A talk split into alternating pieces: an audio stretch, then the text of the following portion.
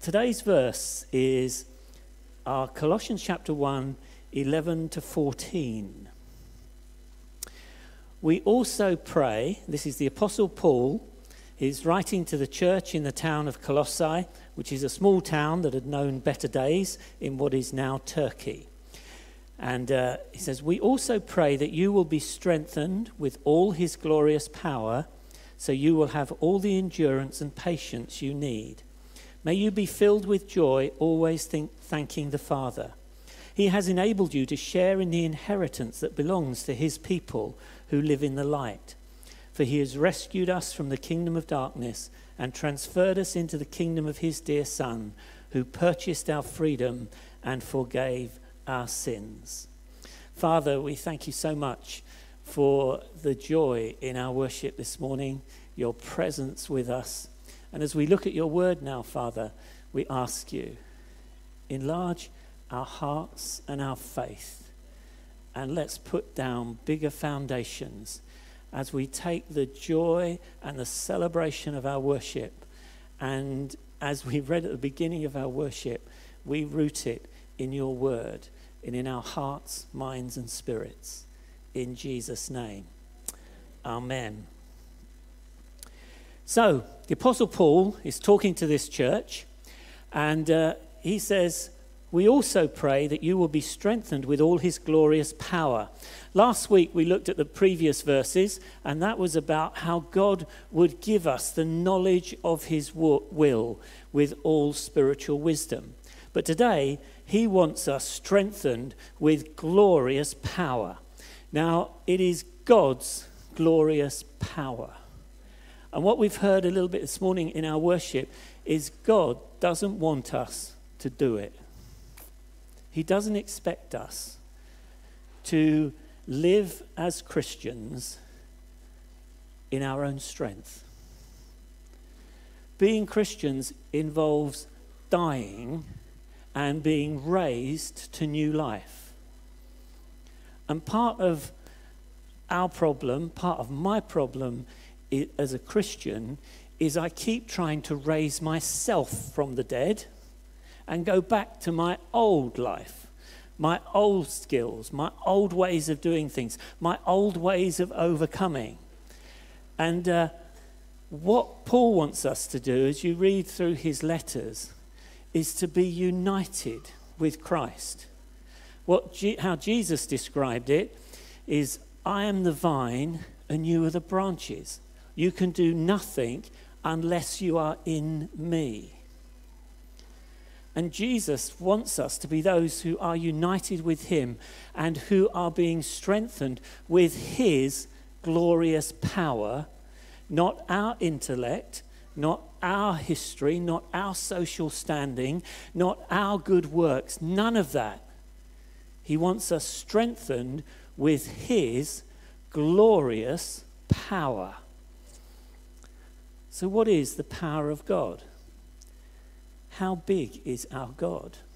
Well, Jeremiah says this O sovereign Lord, you made the heavens and the earth by your strong hand and powerful arm. Nothing is too hard for you. That's a, quite a simple statement. And um, over the years, I've been to lots of Christian homes, and quite a number of them have this verse Nothing is too hard for you. O sovereign Lord, you've made the heavens and the earth by your strong hand and powerful arm. Nothing is too hard for you. Now, in terms of everything that exists in this room, everything that exists across our planet, everything that exists in the starry skies, God made. God made. Now, because some of you might ask me afterwards, I don't know exactly how he made it. I don't even know if he made it in seven days or whether it was over a few million years. I don't know. Because there are very, very brainy people who prove that he did do it in seven days, and Christians, and very, very brainy Christians who prove that it took millions of years. I'm not going to pit my little brain against them. All I am going to say is this God made the world. God made the world. And he didn't tell us exactly how he made it, he told us why he made it. And he made it for a dwelling place for you and me. And you know what? All the glorious stars, he made them. The other day, I was walking down the street with my granddaughter, and she lives in London. And as we're coming down the street, I said, That's Saturn up there, and that's Mars up there. And she just goes, What? I can see planets? In London, you don't see them. Um, God made them all, and He said, Hey, they're good. He made all the, all the sea, the fishes, all of that. And He said, That was very good. He made the sun, He made the light, He separated the light from the darkness. He said, Oh, that was good. Made the planet, that's good. He made dogs and cats, and he said, They're good. Then he made us. And he stood back and said, Wow, they are very good. They are very good. We are of so much worth than a dog or a cat. Really, that is true. and when God wanted to reveal himself to the whole of the universe, he chose to be a human. Because we are the most precious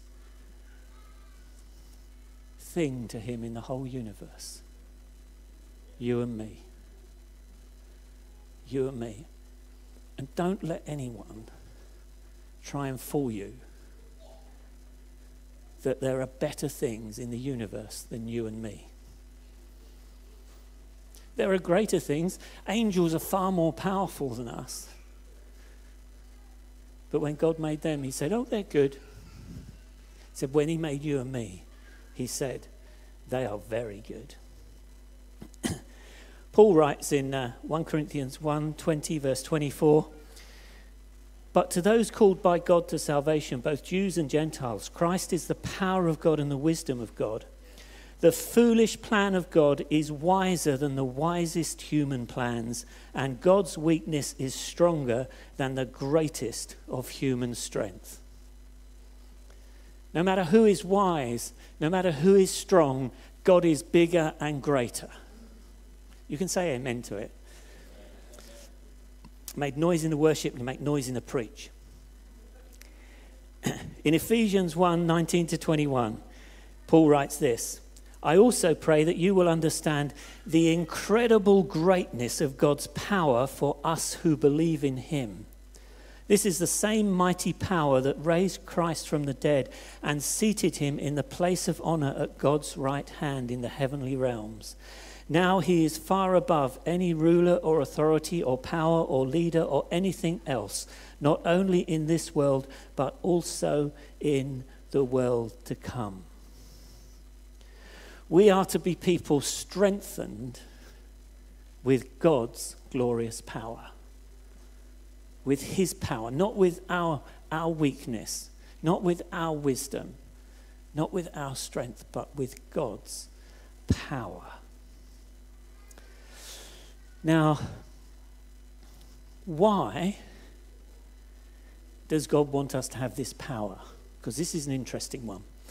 Because often we would think we want the power of God to heal the sick, to raise the dead, to cast out demons.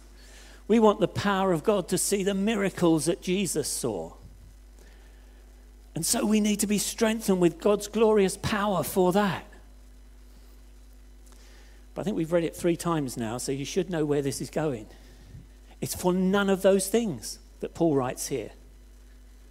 Because to be honest, Peter and Paul didn't struggle with miracles and signs and wonders. Peter would wander down the street in the sunshine. Who remembers what sunshine is? it's coming. He would wander down the street in the sunshine, and his shadow would fall upon some person who was ill, and they'd get healed. Now, that's not a lot of work, is it? Hey, I'll just walk around Kettering in the sunshine when it comes.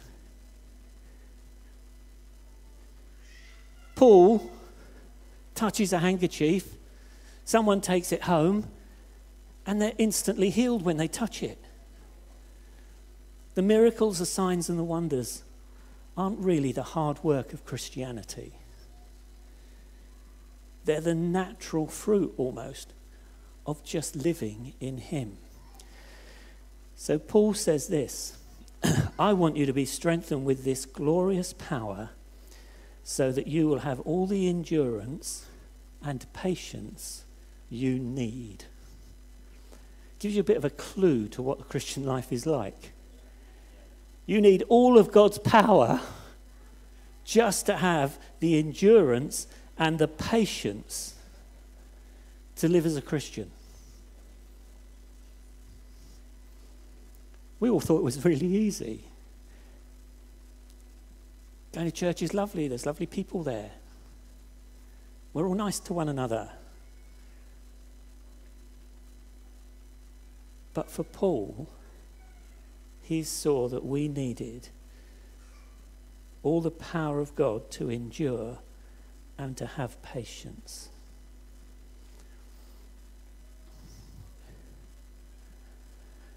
Remember many years ago, it was my first year in London, and I hadn't been, I'd only been a Christian a couple of years. I only been to church for about nine months, and uh, I went up to do a voluntary team in London with the London City Mission. And I'd not really had to mix with Christians at the time. I just had a small Brethren chapel that I went to. Um, there are sort of 15 or so young people, and the rest of the people were actually my age now. they looked so much older. But I remember walking across London Bridge and I'd been talking to God on the way up there. I said, God, I'm like, and this is great speaking to this and not the youth, because you will remember these. I'm like a, a, a wooden ruler that is bending and bending and bending. We used to have French in my school, uh, my secondary school, and our goal at the end at a French lesson was one to get our French master to break a ruler. Secondly, to slam his fist on the table. And if we really felt we were succeeding, we got him to run out the classroom. That was a sort of school we were in. I don't speak French, unsurprisingly.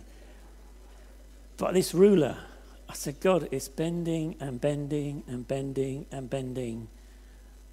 I'm going to break just the pressure I'm under here, just the trying to perform, the pressure I'm under trying to sort out the arguments among all the people, the pressure I'm under sort of reporting to the team leader. I'm, I'm, I'm bending, I'm bending, I'm bending. I, it's going to snap. What are you going to do? He said to me, Well, I can watch you snap if you like. Not overly keen on that, God. He said, Or you can put the ruler down and stop thinking that you can do it all and let me hold your hand and let me walk through with it.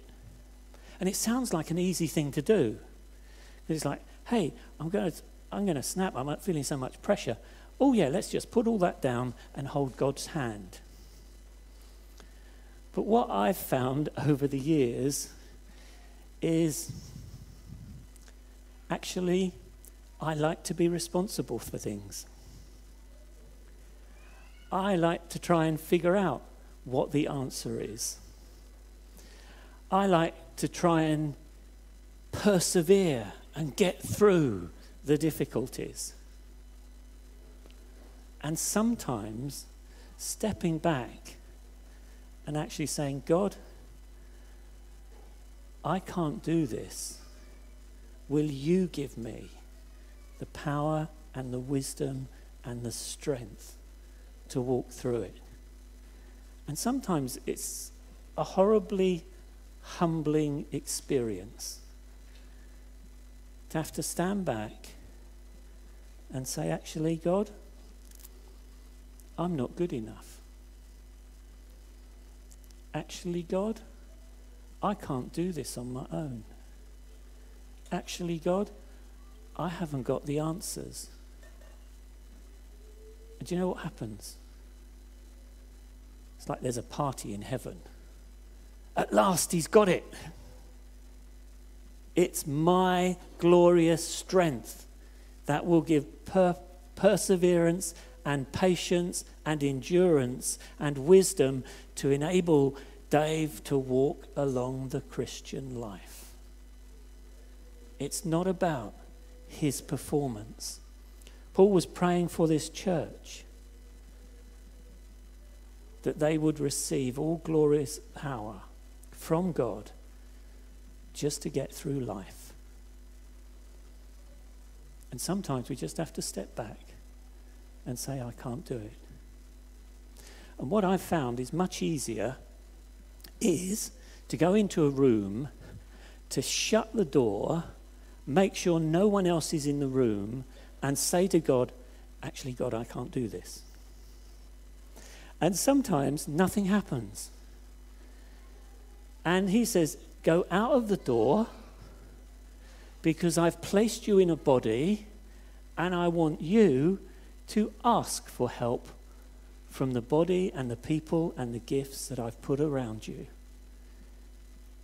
And my temptation is to run back and say, Yeah, let's just go to the little room again. I can do this here. I can admit to you that I'm not good enough. Can I admit to everybody else? I mean, the number of times I have not come down to the front of the stage, sort of towards the stage. I'm going to keep on track here. Simply because they've said something like, if you're really struggling today, please come forward. And it's like, it's going to be a bit obvious if I wander down the front that I'm struggling. Do I want people to know that I'm struggling? The actual question to ask is Do I want God's glorious power to come and enable me to get through life? That's the question we should be asking. Do I want God's glorious power to get me through life, or do I want to get through life on my own? Struggling, failing, and occasionally getting some victory. Paul encourages this church to abide in Jesus, to abide together to see the power of God give all endurance. And then he prays, May you be filled with joy, always thanking the Father. Joy is a fruit of the Holy Spirit, and we should be getting, we should be growing in joy, not diminishing in joy. And as we get older and as we get more mature, as we allow more of the fruit of the Spirit to, to grow in us, we should be growing in joy. Because we belong to a joyful God. We, we, we belong to a God who knows how to celebrate. And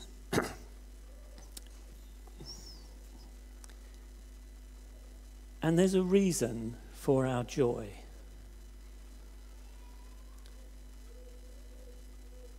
He has enabled us to share in the inheritance that belongs to his people who live in the light.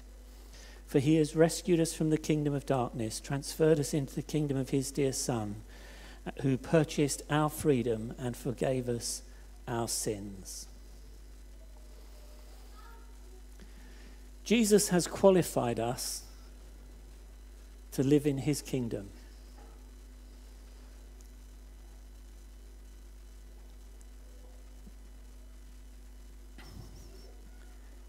For most people, and there's a lot of people here,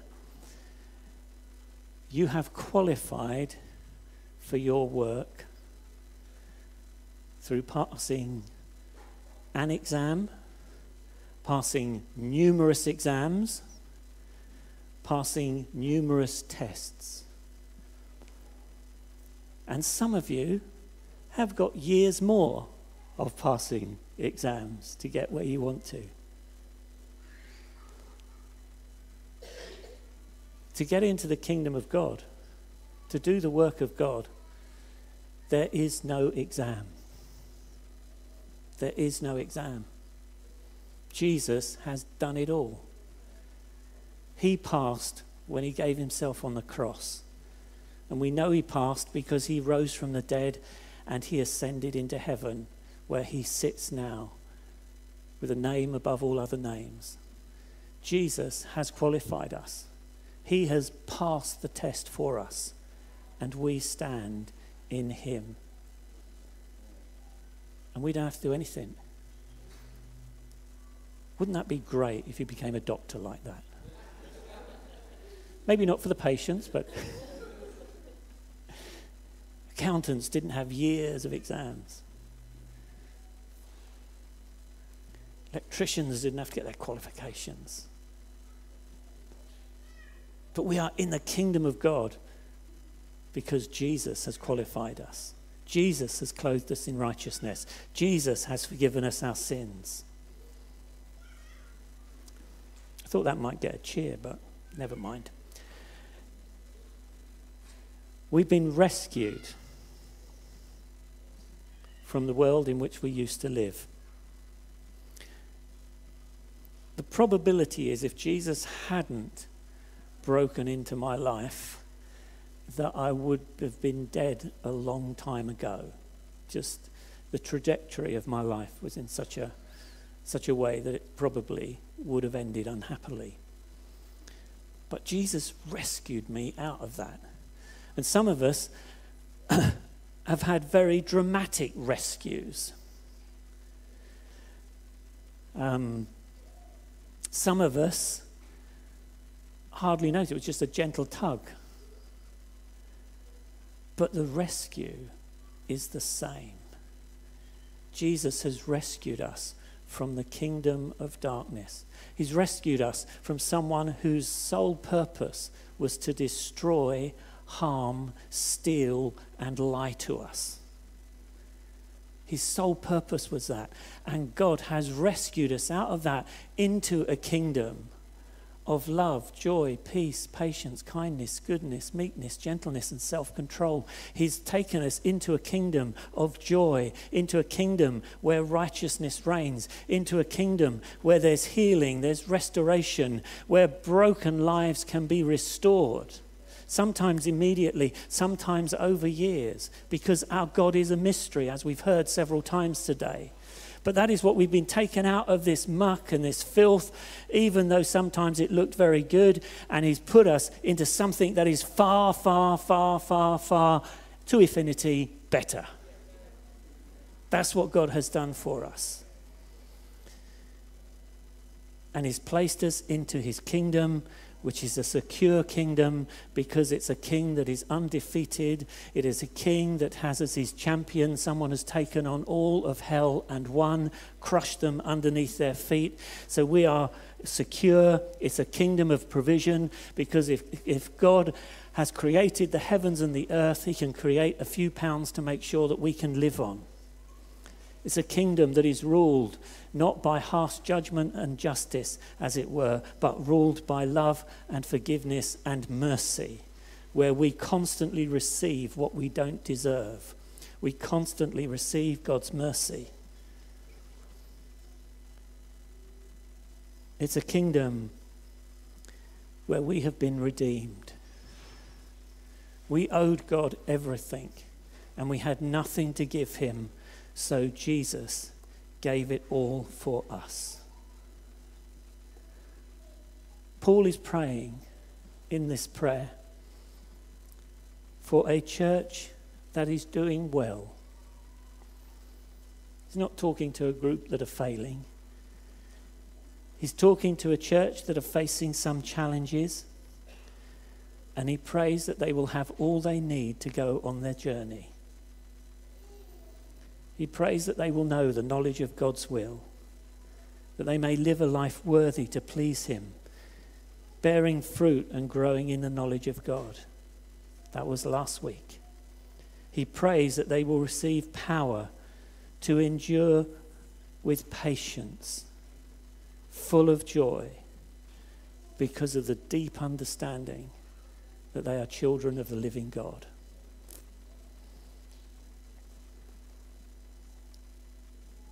Those are good things for us to be praying for open door as we continue our journey together. But I do want to challenge us.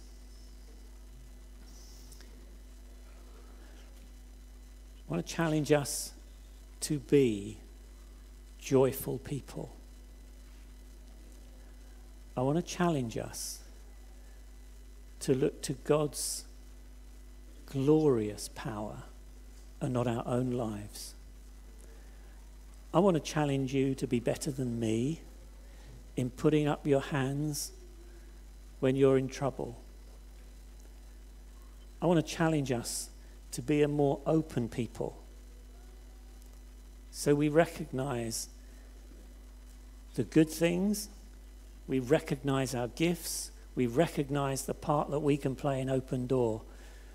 But we also recognize our weaknesses, we recognize our problems, we recognize our challenges.